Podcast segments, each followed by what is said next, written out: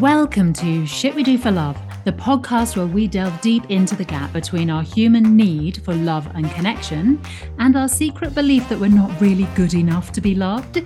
This gap has us forever trapped in people pleasing, procrastination, and perfection, and all sorts of nonsense as we try to measure up and be the person we've been told is worthy of love, all the while missing the truth about how amazing we already are.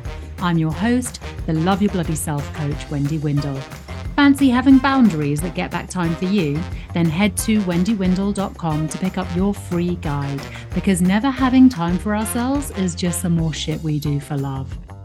Hello, love. In Glennon Doyle's beautiful book, read it, listened to it, cried, loved it. In her book, Untamed, she describes a moment where she's asking a bunch of teenagers who are hanging out at her house watching TV if they're hungry, and how the boys instantly yelled, Yeah, bring chips. But the girls looked around at each other before silently nominating a leader who spoke for them and said, No, thank you. We're fine.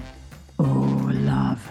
Let's get into this. Welcome to Shit We Do for Love Waiting for Permission. This episode is inspired by my chat with Christina Torres, where she was teaching us how to stand in our big deal energy and be different from the group. If you haven't heard that yet, go there after this. It's called Find Your Big Deal Energy. And what Christina has to say about people pleasing, it will floor you. I'm still thinking about it. But back to today's episode, which is permission. Humans are pack animals. As much as we like to think of ourselves as individual snowflakes, we've thrived as a species because we learned how to form teams and support each other. This brought about social constructs and hierarchies, which means that someone needed to set the rules and others needed to follow them. I heard this really compelling theory years ago, and I really wish I could remember where, but I can't. And this is why you should save podcasts that you like. Anyway, the theory goes that women feel and fear social exclusion more than men because it was more important for us back back back in the hunter gatherer days to be secure in our group. When the men were out hunting for stuff the women were left looking after the kids and gathering berries. We relied on each other. The theory is that this is actually where gossip comes from. If Jackie was supposed to watch your kids, I don't know why she's called Jackie, sorry, any Jackies, but if Jackie was supposed to watch your kids while you washed the blankets last week, but she let one of your kids wander off into a bramble bush, you'd talk about her and Jackie's social currency would plummet. So if a bear attacked the settlement looking for a human sized snack, guess who's going to get thrown out to save the rest of the group? That Jackie with her child endangering daydreaming habit. So as women, we've got this in our DNA, in our veins, and when we're when we're in groups, we take clues from each other about how we are supposed to dress, talk, and act and eat. No one wants to be a Jackie and end up as bear food. And that's why sometimes we feel like we need permission to do things that we want because we don't want to get kicked out of some kind of imaginary group. Here's the thing though there's no bear anymore.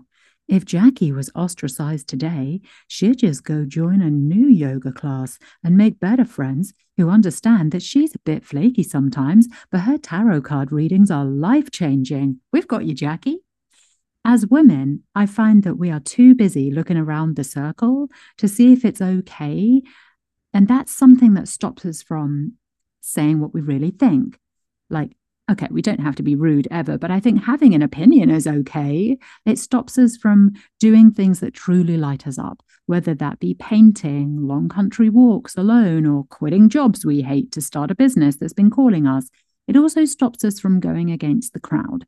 It stops us from standing out and saying, mm, that's not what I want, when everyone else is saying, yes, please. It stops us from being quiet when everyone is asking for noise or being the loud one in a room of silent acceptance. When I met my husband P, I had this huge hang up about our age difference. I was I was really worried, not just that it would stop us from connecting in some way, but also I frankly I was worried what other people would think and say about me. And I remembered kind of sounding out a friend. You know the way you you pitch something like it's not your idea just to see how the crowd will receive it. So I I sounded out this friend just by saying like, "Oh, I've heard there's a bit of a rumor going around that P and I are getting together. Funny rumor, huh?" And my friend was like, "No way. That is ridiculous. Why would anyone even think that? He's far too young for you." Ouch, and crawled back inside myself. But I'm glad I ignored her. And I'm really glad that P just told me to get over myself about it because the minute we got together, this same lady was all, oh my God, I could see this coming. You guys are so perfect for each other. This is beautiful. But later, this same lady told P that she was jealous of me because I got to be with him. Mm-hmm. So, number one takeaway from this when you are looking around the circle for permission, you don't know what ulterior motives, fears, or conditioning other people are dealing with. Number two, sometimes people are just waiting for you to do the thing.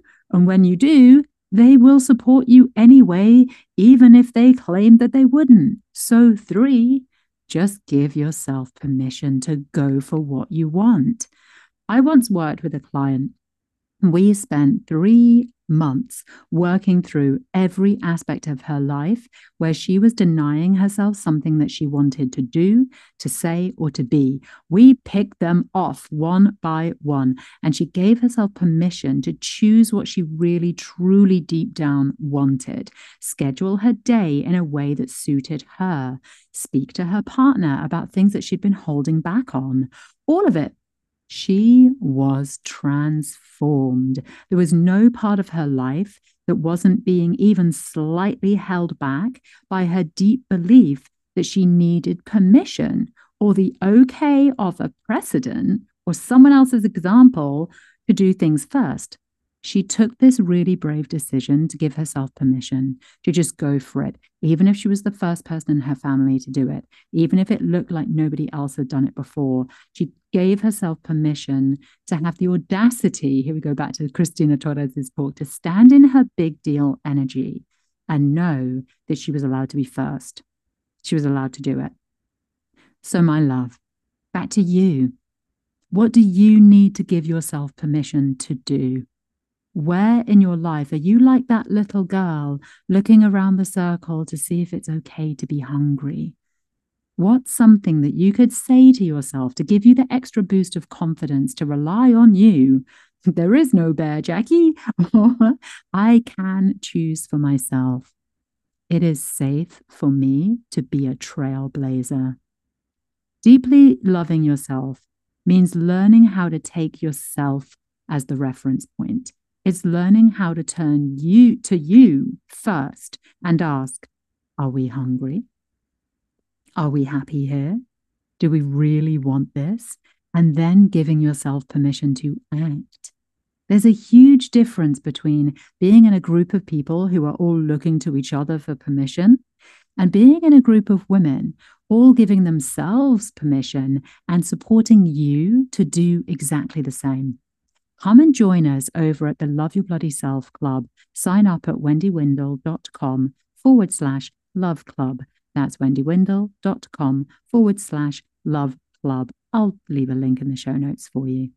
And if you found this pod helpful, please like it, follow it, leave a review, five stars, please, or share it with someone who needs permission to love herself. Honestly, any of those things would be great, but especially liking and subscribing to it make a huge difference to the pod. Thank you. I bloody love you.